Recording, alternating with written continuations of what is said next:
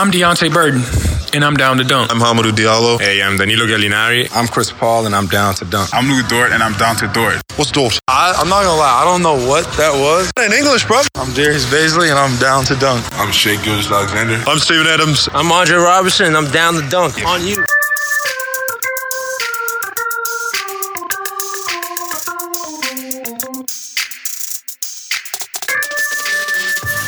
Welcome to Down to Dunk. I'm your host, Andrew Schleich. We're part of C L N S Media and Daily Thunder dot com. And with me today is my good friend, Mikeli Barrett. Mikeli, what's up? Well, we have an interesting week of basketball ahead. Like Lakers, no, Clippers, Lakers, Lakers, right? Yeah, so, yeah. Lots of lots of L A happening this week, which is, uh, in the past, you know, it, it's kind of funny. The Thunder haven't had to experience like a ton of like great L A teams. Um, at least them mm-hmm. being great at the same time. And this year it's uh, it's a bit different. And, uh, and we've got some homecomings for some players mm-hmm. tonight. Uh, you know, I, I, the Clippers fans were not, of course, they should be happy with the team they have, and especially with the way Paul George has played. But the return of Shai is, is kind of an interesting one, because I think he's a guy that they thought they'd get to see grow with their franchise mm-hmm. a little bit. And we're probably surprised at the kind of player that they got in, in Shai Gilgeous-Alexander. And, you know, you look at his stats, you just, just pull up his basketball reference page and you look at it, you know, he jumped up from twenty-six to thirty-five minutes, but he's doubled just about everything as far as production goes. He's doubled his field yeah. goal attempts. He's doubled his points. He's doubled his rebounding. I mean, it's been it's been a massive jump. And you know, we've seen it pretty much since the start of the season, so it doesn't feel surprising now. But if you rewound and said, you know, twelve games in, S G A is going to be averaging twenty points, five boards, three assists, uh, almost a steal and half a block a game, and only two turnovers, I think that the N B A world would be shocked. Like, if, at the yeah. time of the trade, if if you were able to read those stats out, I think everybody would have been like, what? The Thunder got also Gallinari, and they got how many picks? Like, that's yeah. the guy they got? I think that people would be surprised. And, you know, it the trade, I think, is obviously, you, I don't think you'd ever say that the Clippers lost the trade, because they got not only Paul George, but they got Kawhi Leonard to sign. Like, that's a win every time. But a haul, the haul that the Thunder got, even if it was, even if Shai was like one of the only things and they didn't get as many picks, you'd say, like, that's a great trade. But I think looking back in the next, you know, six or seven years, we look back at the trade, it's going to be a franchise-defining trade. Because whether or not Shai sticks around and is like the lead guard for this next like Thunder era, like, one, he's a tremendous asset to have if you're going to use him in a trade, which I don't think they will. But I'm just saying the value that they got, I think people look back and say, it's. I'm not sure that anybody's gotten that kind of value for a yeah. superstar before. Yeah, and I think that it's interesting also to compare the two trades that the L A teams uh, did before the season start. I mean, yeah. one got Anthony Davis for uh, like a good package, and sure. the other got Paul George and Kawhi Leonard. And I like what you said about losing the trade. Like, I don't care how Paul George and Kawhi Leonard play this season or the next one, or like for their career in L A. It's not the point of the trade. The the perspective in which you should look to, to the trade is what is the one of the likeliest outcome of this.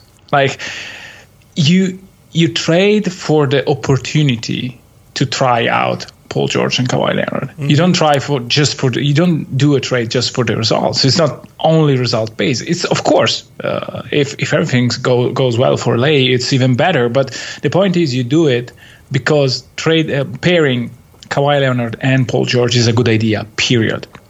Yeah. And yes, there are concerns about health and blah blah blah. Same with um, Anthony Davis and LeBron James. Those are unique situations, and both L A teams paid a lot uh, up. I mean, I don't know today uh, if I like the package uh, that O K C got more than the one that uh, New Orleans got, or vice versa. Those are very, very similar one in terms of in terms of value. But yeah, I mean, the fact that you can say that um, twelve games into the season, it's it's impressive, especially the way Brandon Ingram is playing right now.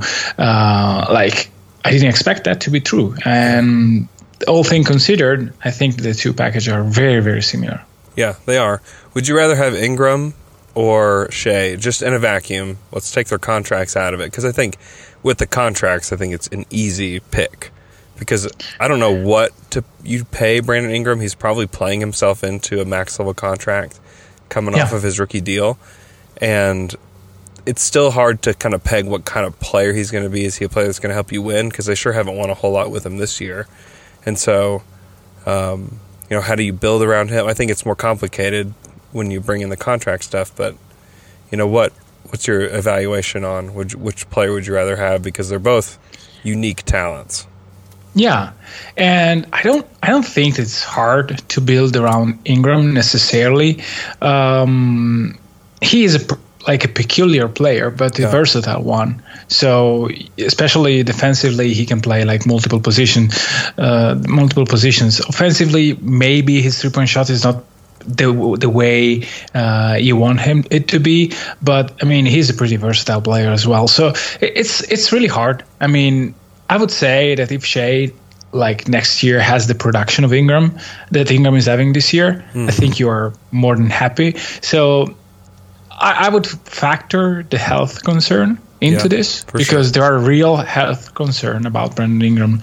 Uh, blood clots are not an easy thing to treat, nor uh, like a small thing. It could be very big. And so um, it's a good battle. I mean, probably for recency bias and whatever, I would pick Shai, but mainly because I I haven't seen everything he can do. I I, I think that Ingram has a sort of ceiling that is all-star, but not way beyond, beyond that. Yeah. Maybe Shai is the same. Um, and Shai has to, to confirm that he's even in some all-star conversations, uh, conversation, but I would play my odds with Shai, to be to be honest. Very very convoluted answer to say Shai, probably because of the ceiling and blah blah blah. But but yeah, yeah. yeah Ingram's stats are kind of insane. twenty-five mm-hmm. points, seven rebounds, almost four assists, almost a steal and a block, forty-six point nine percent from three on five attempts. I mean, he's been he's been insane this year, and mm-hmm. you know it's not his. I guess I kind of probably it's not his fault they're losing. You know, if they had yeah. a full complement of players, they would be better. Um, yeah. But he's just... Oh, I, I'm interested forty-seven? To see. Yeah. Wow. Yeah. That that uh, that that very stupid uh, me to say that uh, his three-point shot is not where you want to be. It's it's even more this season. Yeah, he's I mean, had... That, that, he's, his his kind of history with the three-point shot's been interesting because his first year, twenty-nine percent on two point five attempts. And then this the the last two seasons, he's only took taken one point eight threes yeah. per game, and then he's bumped that up to five point four, and he's shooting the lights out. And so I don't know if that's a blip on the radar. He's played nine games. He's ha- he's been hurt, which again is a concern for him. Um, but he's played really well, and he's yeah. he's got right knee soreness. He's day to day as of right now. But um, I, I would probably just give the nod to Shai because of injuries and mm-hmm. the, the the injury scares. You know, I, that scares the crap out of me. With the blood mm-hmm. clot stuff, I mean, you just don't want to mess with that. That could be, um, that could be end his career, you know. Yeah. So that scares me. But with, with with that said, a guy at that size, if he can maintain not forty-six, but if he can main, maintain even thirty-seven, yeah, on five attempts, and can handle and can pass and can do everything he does, I would probably pick him. But the injury stuff is real, and when you're talking about the yep. future of your franchise, like you could, like he could be the future of New Orleans franchise. He really could. He's twenty-two, and he was the yeah. number two pick. Uh, but like I, I don't want to risk injury stuff because I mean, you look at a guy like John Wall who had a great start to his season, derailed or great start to his career, derailed by injuries, and now like you're just stuck. Yeah, and you're the Wizards, and you're just completely stuck because of it, and a, and a guy who's not that old.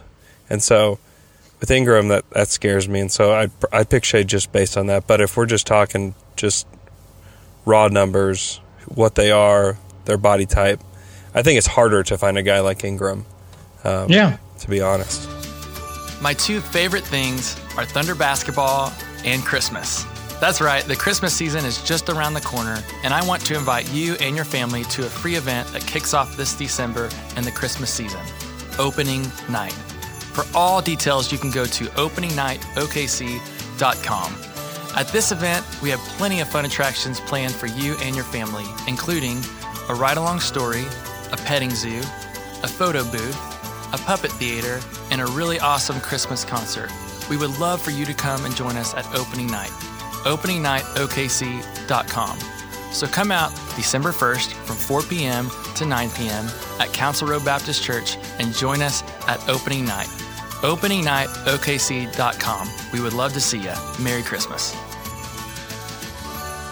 And it was all like, I remember uh, watching him at the McDonald All America before the draft, then the entire season uh, at Duke.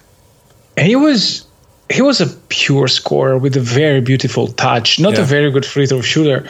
And I remember us discussing him and Sim or Simmons, him or Simmons, and it uh-huh. wasn't really a question up to this season. Like it was Ben Simmons, hands down. Oh yeah, he he was the best player, period. And now with this season, I wonder how much the L A development um, of Ingram has to do with this. Like he seems to play with a different kind of freedom and in New Orleans. So I wonder uh, if. Now we are really seeing the potential of the top two of the draft this season, because Simmons, um, he didn't have a great start of the season, uh, but he's still like an amazing talent. And now we are starting to see what Ingram can do. And it's actually uh, very, very interesting now to go back and see uh, like what we thought about those two players uh, sure. into the draft. Sure. And it's about, I mean, a lot of this stuff is about fit and opportunity. Right? Especially yeah. with these superstars. I mean, you put Ingram in the place, or you put Simmons in the place of Ingram, and what is he doing in New Orleans where it's just like, okay, we're going to play fast, and you're going to have the ball in your hands all the time. Yeah. And we've got capable shooters around you. Yeah. Let's see what you can do. I think he'd be putting up monster numbers in New Orleans right now. Oh, yeah. Oh, yeah. Um, and then you put Ingram with that big team in Philly. It's kind of a weird fit. Like, they're just kind of a weird fit team. And mm-hmm. who's supposed to have the ball, who's the go-to guy. Maybe Ingram's a better fit as a go-to guy than Simmons is. Um, mm-hmm. But a lot of it's just about fit and opportunity. I mean, even S G A. Like, if S G A is on this Clippers team where you have Lou Williams and you have Kawhi and you have Paul George and you have all these guys that take possessions, well, he's going to just fit right. He's just going to fit right in where he's supposed to, right? Yeah, like I don't. He's not a twenty-point scorer on that team, I don't think. And no, so, I don't think so. Even with Kawhi, like, do they rely on him to score twenty points a game, or are they giving the ball to, to Sweet Lou? Probably giving it to Lou a lot because he's a reliable scorer. Um, so I think it's it's just interesting because someone's got to score the points. You look, everybody, yeah. everybody's like, "Oh, Eric Pascal's so great. Like he's a good player, sure." But everybody's talking about how much how many points he scored. Someone has to score. Like, yeah. someone has to score the points. Like, every every N B A team, every single night is going to score eighty-five to one hundred points or more per game. That's going to happen. It happens. Who scores them is is not always indicative of who the best players are in the league or, like, who the up-and-coming guys are. Like, someone has to score. I mean, you look at the process Sixers. Someone had to score. Yeah. I mean, no one's averaging forty points a game. It's not yeah, happening. Yeah, Cas- Casper Ware was scoring in the N B A, so... Yeah. you, you just get your dig on Casper Ware.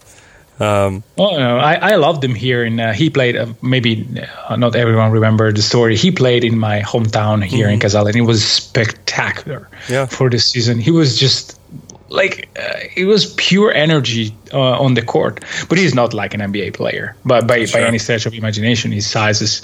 Um, uh, he, I, I don't think he's five ten. I yeah. know, probably is below that. So, uh, but the point is, uh, as you said, I mean, someone has to score. And a lot of the evaluation of a player is watching the type of baskets he makes. Yeah. And that's why I think that... Uh, It's it's interesting to evaluate Shai on that, because sometimes it's just I have the ball, I have to do something, and and Billy talk about that uh, in the um, in the media scrum after mm. the game against Philly. He was just out there trying to force the issue. That's not what I want for him. Uh, and it's important that Shai realizes that thirty-eight minutes, it's a long time. You can do multiple things, and you have to make the right choices and be assertive with them. And so I think that the way in which you score twenty points, it's it's really meaningful. And Shai, uh, most times than not, he is doing the right the right thing. Oh yeah. And, um, and yeah, so that's those are different twenty points than uh, like just twenty in, on a losing team. Yeah. No, I I don't I don't watch Shai and think what he's doing is unsustainable. You know, I think yeah. some guys, when when they're on these hot streaks, even like Ferguson and Schroeder and those guys last season, in the middle of the season when the Thunder were just killing teams, mm-hmm. it's like, okay, like this this will not happen for the rest of the season. Like this just can't yeah. continue. Like these guys aren't going to shoot fifty percent from three. And maybe there's part of that with Shai. Like, is Shai a forty percent three-point shooter? I don't know. But watching him shoot, I don't think... oh, this is gonna. This is not gonna go well for him for the rest of the season. He may fall off some, and he already has yeah. a little bit.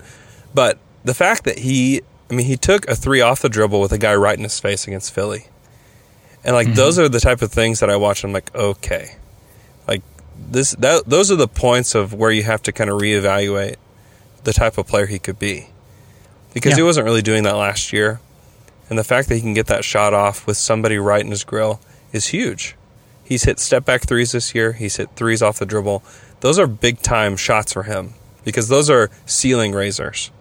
I think him yeah. getting to the rim, he just glides across the court, and he just he tricks guys with his misdirection and his ability to stop and start. I mean, I, I, I've said in the past, like, he's herky-jerky. He's not at all. He glides. I mean, the guy just glides around defenders, and I, he's just an amazing guy to watch. Because he'll have at least one or two plays every game where you're like, oh, wow. Like there are yeah. there are not ten other players in the league that can do that, that can trick guys like that. And he's still so young. And once he figures out, and this will be, this is the thing that Harden figured out, you know, within his like fourth or fifth year in the league, is that once you figure out how to get guys to foul you, because yeah. those are the type of guys that if they can get you to foul them, they're unstoppable. You're absolutely yep. unstoppable. And if Shai can figure that out, because that's what's hard, that's what Harden's figured out. That's why he's going to average thirty-eight to forty points a game this year. Is one, he's taken, is he taking like fourteen or fifteen threes a game? Like, that's crazy. That's crazy. That's insane. I mean, the Thunder weren't taking fourteen threes as a team like five years ago. So, oh, yeah. like, I mean, it's just nuts. But the fact that he gets to the free throw line and he makes his free throws, that's why he's such a deadly scorer. It's because he's either going to kill you with a three, he's going to get to the rim, or he's going to he's going to lure you into fouling him. And Shai has that potential. And if he can reach that, or he can get up to nine or ten free throws per game, then we're talking about a true star. And there's a lot of buzz right now. We have Doc Rivers saying so many great things about Shai. We've got the players for the Clippers saying great things about him. How he's going to be, you know, a future all-star. Steve Kerr saying great things about him. That's great. That's awesome. He's got to put it together. He's got to take more threes, and he's got to learn how to get fouled and get to the free throw line more. And once he does those things, that's how he becomes a star, because he can do the other stuff. He can get to the rim. He can find guys. He can defend. He can do all those things. But once he really puts together a three-point shot that you can't stop and getting to the free throw line, that's a superstar. And he's got it, and it's it's cr- it's really crazy to think that the Thunder got that guy in, in that Paul George trade. But um, you know, you're starting to see flashes of it, and you're starting to see more and more. And I love the way that Billy talked about him. You mentioned it already. Talked about him post game. You can see the development that's going to happen under Billy Donovan. Whether or not Billy is the coach for the future, I don't know. But for this season in particular, I think they're guiding him in the right direction, which is really encouraging. Yeah, yeah. I mean, I think that if you look at the development, it, the, the development in the N B A is never linear, or it's it can be non-linear. Let's put it this way. Yeah. But the jump that he made from last season to this season, where I thought, well, he will play off of Chris Paul, uh, he will be uh, not as passive probably as last year, uh, but but not like the the first guy on offense. And sure. like even in games like the one against Philly, where he wasn't probably the first guy, uh, Chris was, he was still pretty effective. And his usage was not low. Like nineteen shots is not nothing. Yeah. And and so he he's really, he has made a jump, a huge jump. And also in terms of like stuff that he does on the court, like the pull-up was not there last season. I oh. don't remember. I watched like, I don't know, five, six, seven games of him last season. And the pull-up from three was not there. I remember the pull-up from, I don't know, ten, fifteen feet. That I remember well, and it was very good in rhythm. But the way in which he shots the ball from three now, it's different from last season. The the full shooting motion is not the same, and it's soft. I I know that it, it might be not forty percent worthy uh, for for the season, but even if you do like thirty-seven, thirty-eight, this looks like a good shot. And so I don't know how much he, he will, how quickly he will develop the ability to sustain contact and, and draw fouls, but that will be crucial. Uh, and, and I think it will come. And it's also something about the referees. I mean, we all know that if you are a star player, you are refereed in a different, like the referees will treat you in a different way. Yep. Because it's just that you, you are able. Uh, it's like something like the chicken and egg thing, where on one hand you're hard to officiate, then you get more calls and blah blah. But anyway, um, there is you, you need to earn the respect to some degree to the referees, and I think that uh, the in, the way in which Shai plays uh, bonds well with that, like goes well with that, because he is really um, doing stuff at the rim that no one else does, or very few players do, and so I think uh, the whistle will come. Uh, eventually. Yeah. Speaking of something that people do, K P's Cleaning Service cleaned my house on Friday, and I'll tell you, oh. it was so nice to walk home, walk into my home, and see just the whole house just like just shining. I mean, it it felt clean, it looked clean, it was just amazing. Every single room, they just they just go the extra mile for you, and so you got to contact K P's Cleaning Service. four oh five, two nine oh, eight one seven two. They'll give you a free quote. They'll come clean your house. And I'm telling you, you've got Thanksgiving coming up. You're going to need a clean house. You got Christmas coming up. You're going to need a clean house. And I'm, I promise you, you probably don't have time to do it. And you're thinking, how am I going to get this done? K P's Cleaning Service has got your back. They service O K C, metro area, and all surrounding areas. Great people. Just a fantastic service. You can find them on Facebook and Instagram. Search K P's Cleaning Services. And they're amazing. So support the people that support Down to Dunk and contact K P's Cleaning Services. Okay, so let's take a look at some overall numbers for the Thunder. Right now, on offense, they're sitting at twenty-third at a one oh four point eight. On defense, they're at a one oh four point seven. That is twelfth in the N B A. They're just barely over the negative on net rating, point one, which is fifteenth in the league, just smack dab in the middle, which just feels right. Mm-hmm. Like they're just like they're just yeah. kind of an average N B A team. They're not spectacular at at offense or defense, and um, but it does feel like they're starting to put it together, um, yeah. especially on the offensive end. And I say I say they're starting to put it together. They're so bad. In Indiana, we, had, we hadn't entirely talked about. They're so bad.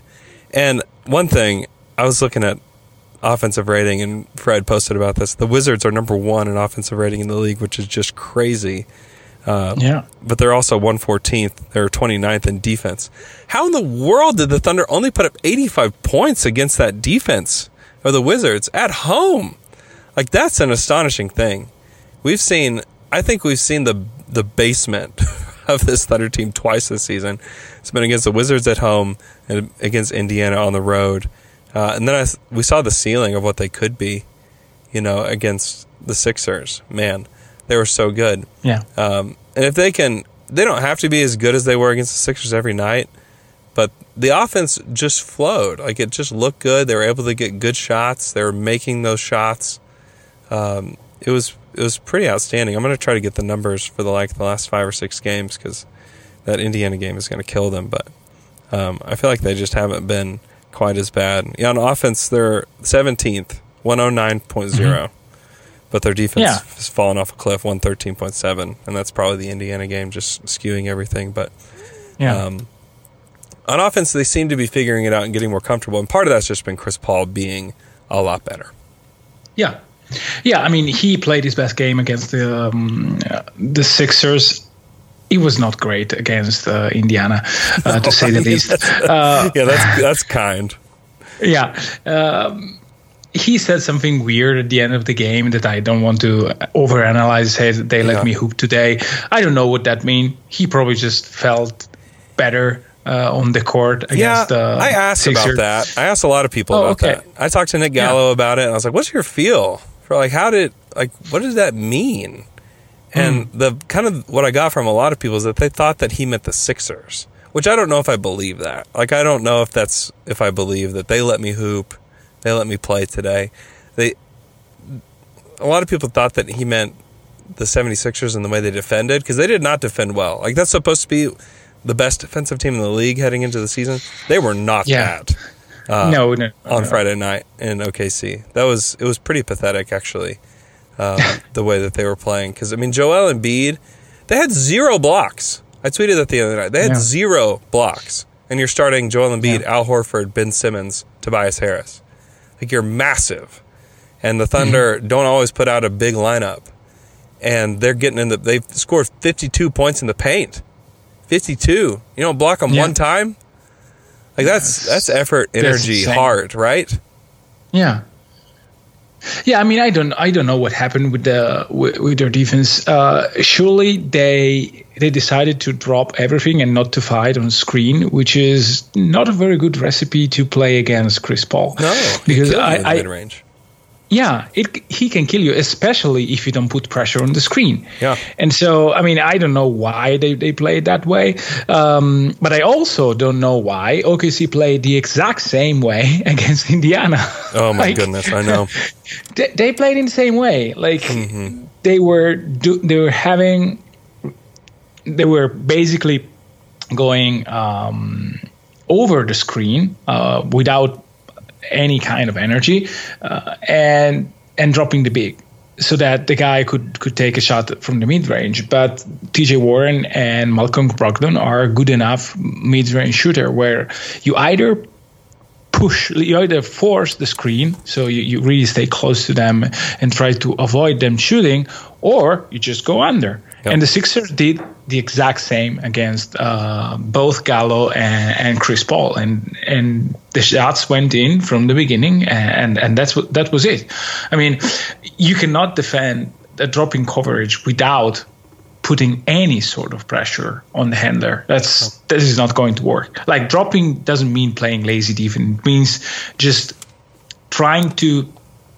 to lure the offense into a semi-contested uh, mid-range shot, not not an open one. Mm-hmm. Yeah, yeah. Uh, I kind of veered off of the Chris Paul comment, um, but I don't I don't know what he meant. He, he could have meant the team. He could have meant Billy. I don't know. But every the message I got was the Sixers, and I'll tell you, there's no. I have not heard, seen anything that says that Chris Paul is unhappy or doesn't like his role or anything like that. And I'm not saying that that can't be true. Like, it could be true. I don't obviously don't hear everything um, that goes yeah. on within the Thunder. But there's been no indication that he's unhappy. And I, I think that he understands that his ticket out of O K C, which I think he does. He wants. I think he would like to get out of O K C because I think he wants to contend. He knows that yeah. his time is limited. And if you haven't won a title... boy, it would be nice to do that. And it would be nice to get onto a team that is going to win one in the next three or four years, and the Thunder just aren't. And so his ticket out of here, playing well, is number one. He's got to play well. And if he continues yeah. to play, he doesn't have to be as good as he was against the Sixers, but if he can come meet in the middle and be just a good, solid player. And then, two, he's got to be good in the locker room. And oh, yeah. if he's bad in the locker room and he doesn't play well, who's going to trade for that contract? Nobody. Nobody. Yeah. He's going to have to request a buyout, and then the Thunder don't get anything in return, and then he loses money. I mean, it's a bad it's a bad deal for everybody. And so yeah. make no mistake, it's good for everybody for for him to play well and for him to be good in the locker room. And I, I don't expect any less from him. I would actually be really shocked if at some point this season we heard that Chris Paul's unhappy, that he's throwing fits in the locker room, that he's fighting with coaches. I just don't expect to see that because it's just not in his best interest. And he's a smart guy. He knows. Yeah. And with the Rockets, it was just a different situation. He was mad and throwing fits because he wanted to win. And he didn't like the way they played sometimes, and it was hard for him to play that way. And so, yeah, he's throwing fits about that. But he's not going to throw fits, you know, playing with the Thunder. Because, one, he gets to kind of do a lot of things he wants to do. He gets to mentor young guys. And if he does, if he's going to hurt his own trade value. And he also knows the Thunder aren't just going to attach picks to get him to trade him. Oh, no, no, no, no. They're not going to. That's not going to happen. Because the Thunder are building towards something. And, and if people like question, like, oh, like the value of one pick or two picks, I think Alex and I will probably dive into this a little bit on Wednesday, but there's a Wall Street Journal article written about the trade from Rashard Lewis that Sam Presti executed, yeah, and what it led to. It basically led to this package of Shai Gilgeous-Alexander, Danilo Gallinari, and all these picks. I mean, one trade to get one pick, and and and this also goes to everybody's like, oh, why did we trade Jeremy Grant? We got rid of Jeremy Grant. He'd be so good for this team. Well, one, it saved the Thunder a boatload of money. Two, they're probably not going to pay Jeremy next summer. And honestly, if they really wanted to, they could find a way to pay him next summer if they wanted to and still get him back on the yeah. team. But they're not exactly. gonna, they're not going to do that. Um, no. But that pick, you don't know what that pick is going to lead to. It may be nothing. But one of the picks they ended up getting turned into Serge Ibaka. Yeah. And we all know that Serge Ibaka eventually became Paul George, eventually became all this huge pack. You just don't know what it's going to lead to. And so the the trade for Jeremy Grant could end up being that. The trade for Danilo Gallinari could end up being the future of the franchise. You just don't know. And that's why you just don't just throw these things away. Like, oh, we got to attach some picks to get rid of Chris Paul. No, you don't. Because yeah, those, th- the, the those only... are valuable. And getting rid of Chris Paul is not going to increase the value of your franchise. It's just not. Yeah, the only uh, way in which I can see a pick going like away from O K C, it's if you get something back. Yeah. If he's a young player, like if you like the point of giving up the pick is that the other the other team, in order to match uh, Chris Paul's salary, needs to include a player of certain value, yep. like maybe um, a former first round pick or um, or something like that. Sure. And so if you like, this is not a trade that uh, Miami will uh, entertain now that, that uh, Tyler Hero is it's playing like sensational basketball, or at least very good basketball. But say that you did you want to do a trade uh, for Chris Paul uh, and you put maybe um, a first rounder or like two bad first rounders, I don't know, to get Hero plus whatever salary filler, that makes sense. But it's not like unloading Chris Paul, is giving up some value in order to get one and to match salary. Sure. So in that case, maybe uh, you can do that. But But even that, like, it's it's hard to see, because if that player uh, that you want in return is good enough, then it raises your ceiling right now. And so I don't know. I don't know what um, to if, if there is such a trade out there. But, but yeah, like, just in order to dump Chris Paul, there's no way O K C will put um, any sort of asset.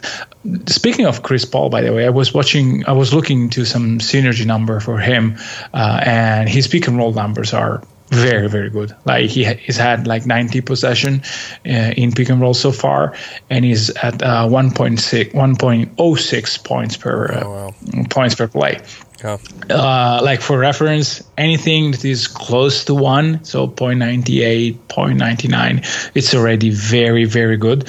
Um, so having something like one oh five is is, is huge. And he's also uh, Chris Paul is shooting lights out um, in spot up situation. He is he has just twenty possessions uh, like that, so one and change per game. Um, but he's having like one point seven point per possessions mm-hmm. in such Uh, like, again, very, very small sample size, but it matches the eye test. When Chris Paul is in the corner or Danilo is in the corner, then this team can get very good shots. And this bonds well uh, with having Shai Gilgeous-Alexander um, handling the ball. Mm-hmm. Like, you can you can put Chris in the corner. Uh, it's not ideal to have him there, just but but if you want to give Shai the ball, then this is a good way to balance your offense. Oh, yeah, no doubt. And the offense has been good with Shai in, mm-hmm. on the court. I mean, on the court, the Thunder are one oh eight point five with Shai on. Off, it's pretty brutal, ninety point six. Oh, wow. And it's even, those, and are those with um, uh, standard stats or without blowouts? I would be interested to stats. see. Okay, let me see if uh, the same goes with uh, blowout stuff. I'll, yeah. I'll check. With yeah, check that. And also check Gallo's, because Gallo is one thirteen point three. Excuse me. I mean, I have had a cold for like a week, and I'm sure you can tell my voice has been not the same, and it probably won't be for a little while. Um, Gallo's one thirteen point three, which is outstanding, which would be the best offense in the league.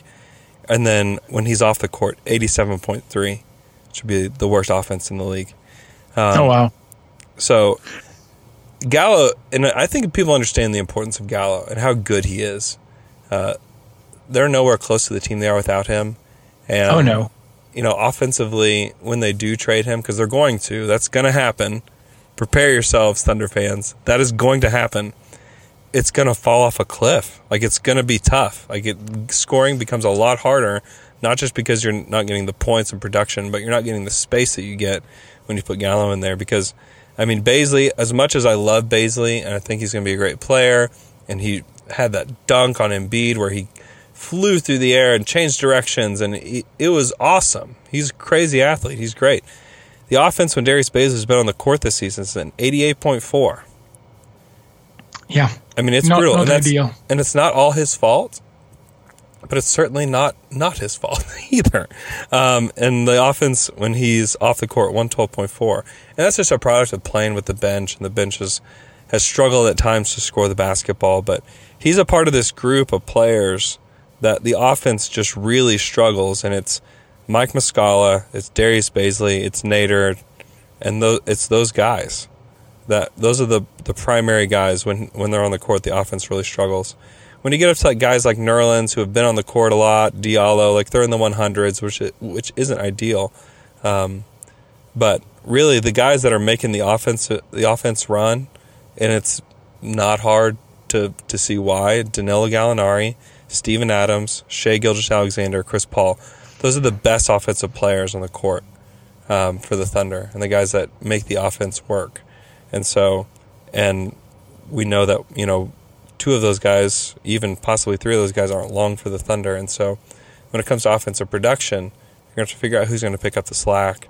Uh, and a guy that we're hopeful that can at least get some consistency is Terrence Ferguson, who played really well the other night. Uh, man, he's been going through so much stuff right now. And it's yeah. I, I think there's some people that can identify with it and, and know like the feelings that he has, and there's a lot of us that don't. And can't identify with it, at least firsthand. But to go through what he's going through at a young age with his daughter and this custody battle, which it by all accounts it looks like he's the good guy in the situation, and I, I've read through the court documents, and he's it's just a struggle. It's all public record, and that's you know that's why the Oklahoman released it. That's why we all know about this now, is because it's all public record. Um, but man, it's been brutal for him, and it was really nice to see him be active on the offensive end, not just stand there and wait. Because a lot of times he was just standing there and waiting for the ball. And that's not always going to be, that's not a great recipe for good offense. But he was moving. He was moving the ball. He's moving without the ball. He was getting to the rim. He was shooting threes when he was open. He looked great, and he looked confident. And he cut his hair, which I, I did like the dreads, but if this haircut leads to something better for him, great. If this is like a clean start for him and in like a metaphorical way as well, great, awesome. Like that's the kind of player we know he can be. He's not, if he can score ten points per game, great. He doesn't need to do what he did the other night every night, but it'd be nice to see some consistency with the way he moved on the offensive end and the aggression which with which he played. I don't care what the outcome is. I don't care if he scores zero points, but if he plays like that, great. It's about the process of how are you going about your offensive game, because he's really not played like that. I know people want to reference like that first Golden State game. He didn't play like that. He didn't play no. that aggressive. No. Like, he just made shots. No. Cool. Great. He played different against the Sixers. And that's the kind of, that's the Terrence Ferguson that, you know, people were talking about preseason. And that's the kind of guy he can be. Yeah, uh, I agree. A couple of things, uh, even with uh, cleaning the glass numbers, Gallinari is plus twenty-three point seven on off uh, on offense. That's so when he's different. on the court, yeah, it's it's impressive. And Shai is at plus fourteen point one. Yeah. Uh, the defense without him on the court, though, is so much better. I have still to, to wrap my, hand, my head up, uh, around that, because um, I, I I don't know um, why this is happening, so I will pay closer attention to that. Maybe it's just the data are, are not really reliable yet in terms of on-off ratings and stuff like that. But with Gallo, the, the impact that Gallo has on offense, it goes beyond raw numbers, and so you can really see Uh, why he is so beneficial to to an offense. Um, and I want to say something about Ferguson as well. I mean, going through that, even if you're a bad guy, say that it's all your fault.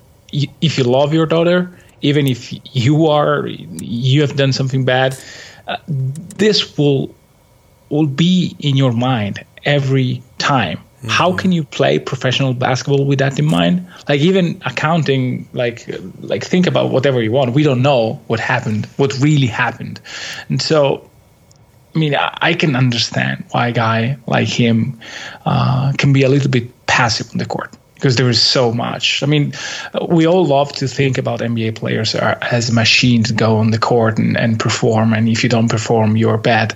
Uh, but there are like many things that that go um, that happen in, in your life, and like having to think about the custody of your own daughter while you're at work. It's um, it's terrible to be okay. to be honest. As a as a father, and I don't want to um, like.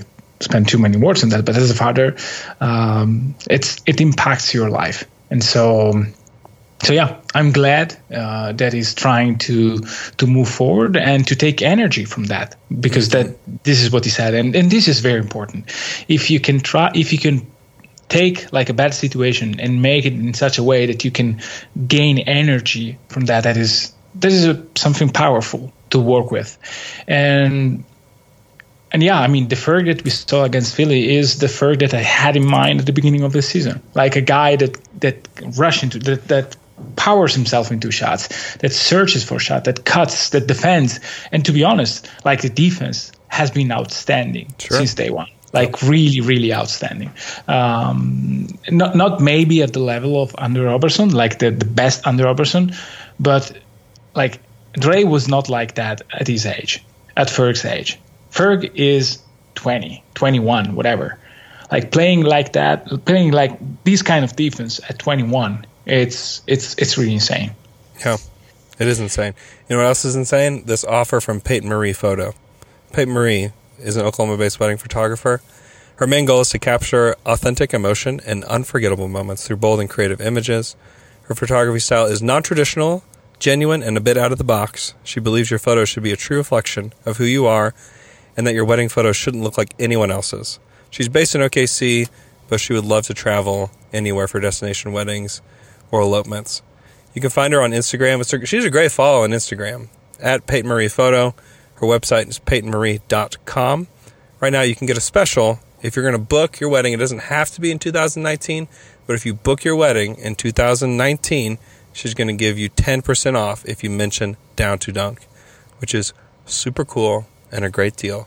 So support the people that support Down to Dunk, and go to peyton marie dot com. Okay, Mikeli, the Thunder play this Clippers team uh, that's super good tonight, and then they get to play the Lakers tomorrow night, and they've been super good. Uh, what what are the expectations for this team, and these, and then they get to play the Lakers again? So, like, what's the expectation? I mean, I would guess they'd be oh and three. But what's yeah. what are what are we looking for in these games? Because, I mean, wins and losses is going to become, it may not an afterthought, but it's it should become an afterthought at least through time, because there's, if you're going to, you know, go up and down based on wins and losses with this team, uh, you're going to find yourself in a lot of pain over the next couple of years. Mm-hmm. Um, and so we have to start looking for different things. Like, we have to start looking for progress in different ways. And still, you can be mad at, at the progress that isn't made. Like, that's okay. But we have to know, like, what the goal is. Like, what's the goal for this Thunder franchise? What's the goal? And if it's me and what I would want for this Thunder franchise, I want them to get stars. I want this team to be great again. I don't want to be a mediocre team. I don't want to fight for playoff positioning. I want to. I want this team to dominate. Like, I want this team to win a championship. And if you want that, you want them to go get the, the best players. And so you can't evaluate based on wins and losses, at least until they get those players. And so what are the type of things that, that you'll be looking for in these next three games? Well, I mean, the first thing the first thing that, um, that I want to see is a competitive game tonight. I don't care about the result uh, because most likely uh, the Clippers will win the game. But the Clippers are a very, very good defensive team on the wings, but not a very good team um, defensively in the interior.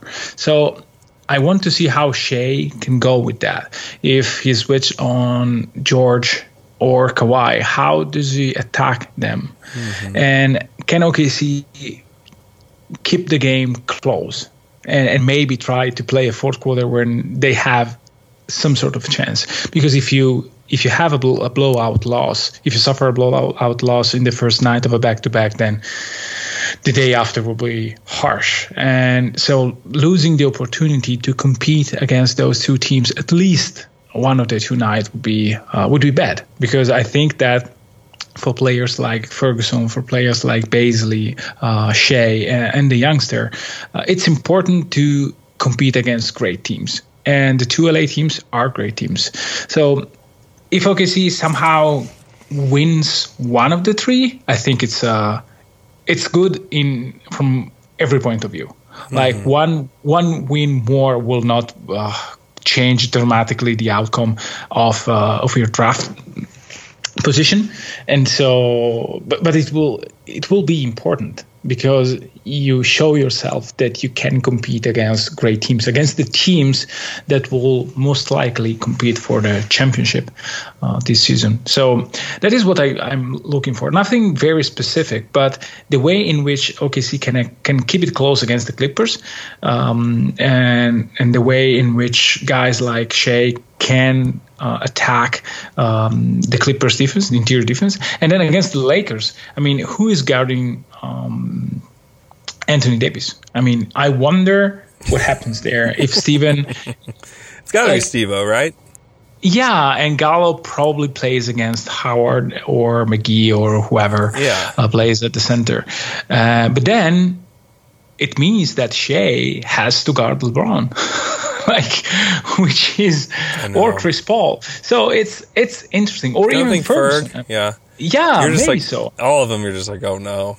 Like, you just yeah. see, like, this baby turtle getting ready to get run over by a truck, and you're just like, oh, no.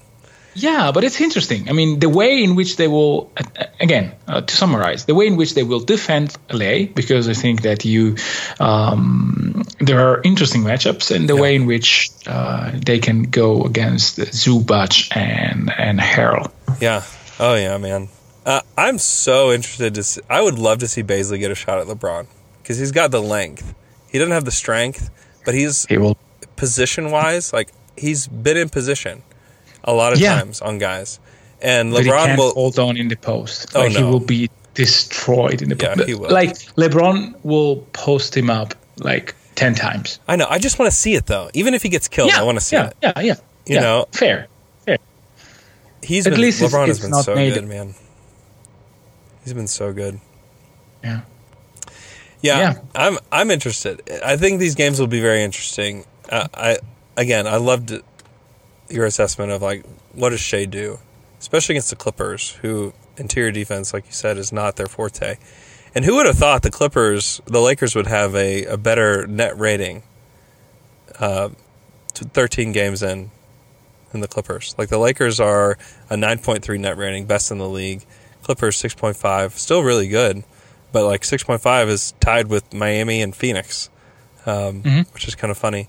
Uh, but the, the best defensive rating in the league goes to the Lakers at ninety-nine point nine, which is wild. Like, that's a wild yeah. number.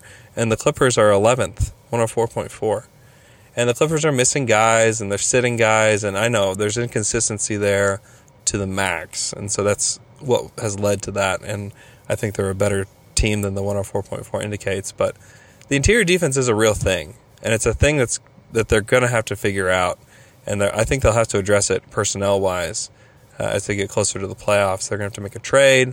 Uh, they're going to have to do something, because I, I don't think that you can go into the postseason, especially with some of the big guys you have to play against, and rely on, on Zubac or um, even Harrell as a guy that's going to play, you know, thirty to forty minutes a game and defend the interior, because it's still important. It's still important to defend the rim. And I know it's a positionless league, but guys that can defend the rim, there's a lot of them out there, and some of them are not very expensive. Uh, Nerlens Noel, for one. Like, just yeah. having a guy like that that can just defend the rim is important. And so um, I'll be that's the storyline to me to, to watch for, because I think if they have somebody that can defend the interior, I think they will be unstoppable. Um, so I'm interested to see how the Thunder fare um, get into the rim with Chris Paul and Shai, um, and see if Ferguson continues to go, because Ferguson went to the bucket a couple of times, and I was a little surprised, honestly. Yeah, yeah, I was surprised. I was surprised to see him do that, because he usually he's been swinging the ball instead of doing that. And so I'm interested to see if he continues to go at him, in which the Clippers are a little vulnerable there. Yeah, yeah. I mean, uh, Noel makes so much sense. Uh, it's almost for, for both teams, to be yeah. honest. Like, uh, Howard is playing great basketball so far. Um, so maybe uh, the Clippers will have a tiny little bit more interest in, in, in Noel than interest uh, on Noel than the Lakers. But yeah, I mean, it, it he makes sense there, and the contract is a non-factor, so he can go there for a guy like Kabengele. I mean, oh. I don't know if they want to sacrifice him for I was, Noel, about, to say, I was but, about to say that. But How would, excited would you be? Well, I would, to be honest, because I, I think that Kabengele makes a lot of sense for a team like O K C. He's yeah. not like a fine player, so he will not raise your ceiling. But it's it's a player I would work with. So yeah. so, yeah. No, I think that trade makes so much sense for both teams. And to bring in a guy that, I mean, Kabengele most likely will never be the quality of player that Nerlens Noel is, because it's really hard to take a guy at the end of the first round and even turn them into like a rotation player. Like, a lot of those guys don't work out. Like, if you're playing the odds, he doesn't work out. But his motor is awesome. He can shoot it. He can defend the he can defend the rim. Uh, he's not ready to play big N B A minutes now. No. But throw him out there. See what he can yeah. do. And if he doesn't do anything, I don't think you lost a whole lot. And if he does, then you got a guy. I just, I don't know. I would love it. I really liked him in the draft. I thought that, I thought he could be an impactful player, and I was kind of jealous when the Clippers got him. So I think it's a deal that makes sense for both squads, because I think that Nerlens can help you today. And, yeah. you know, I don't know exactly where the minutes go, because I think that they probably value Zubac quite a bit.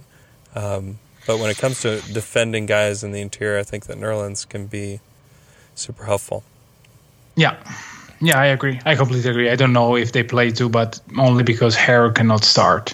Uh, yeah. Because you want to bring him up. Not, not because he can start, because Doc loves to bring an energy, uh, oh, skilled yeah. big man from the bench. So oh, yeah.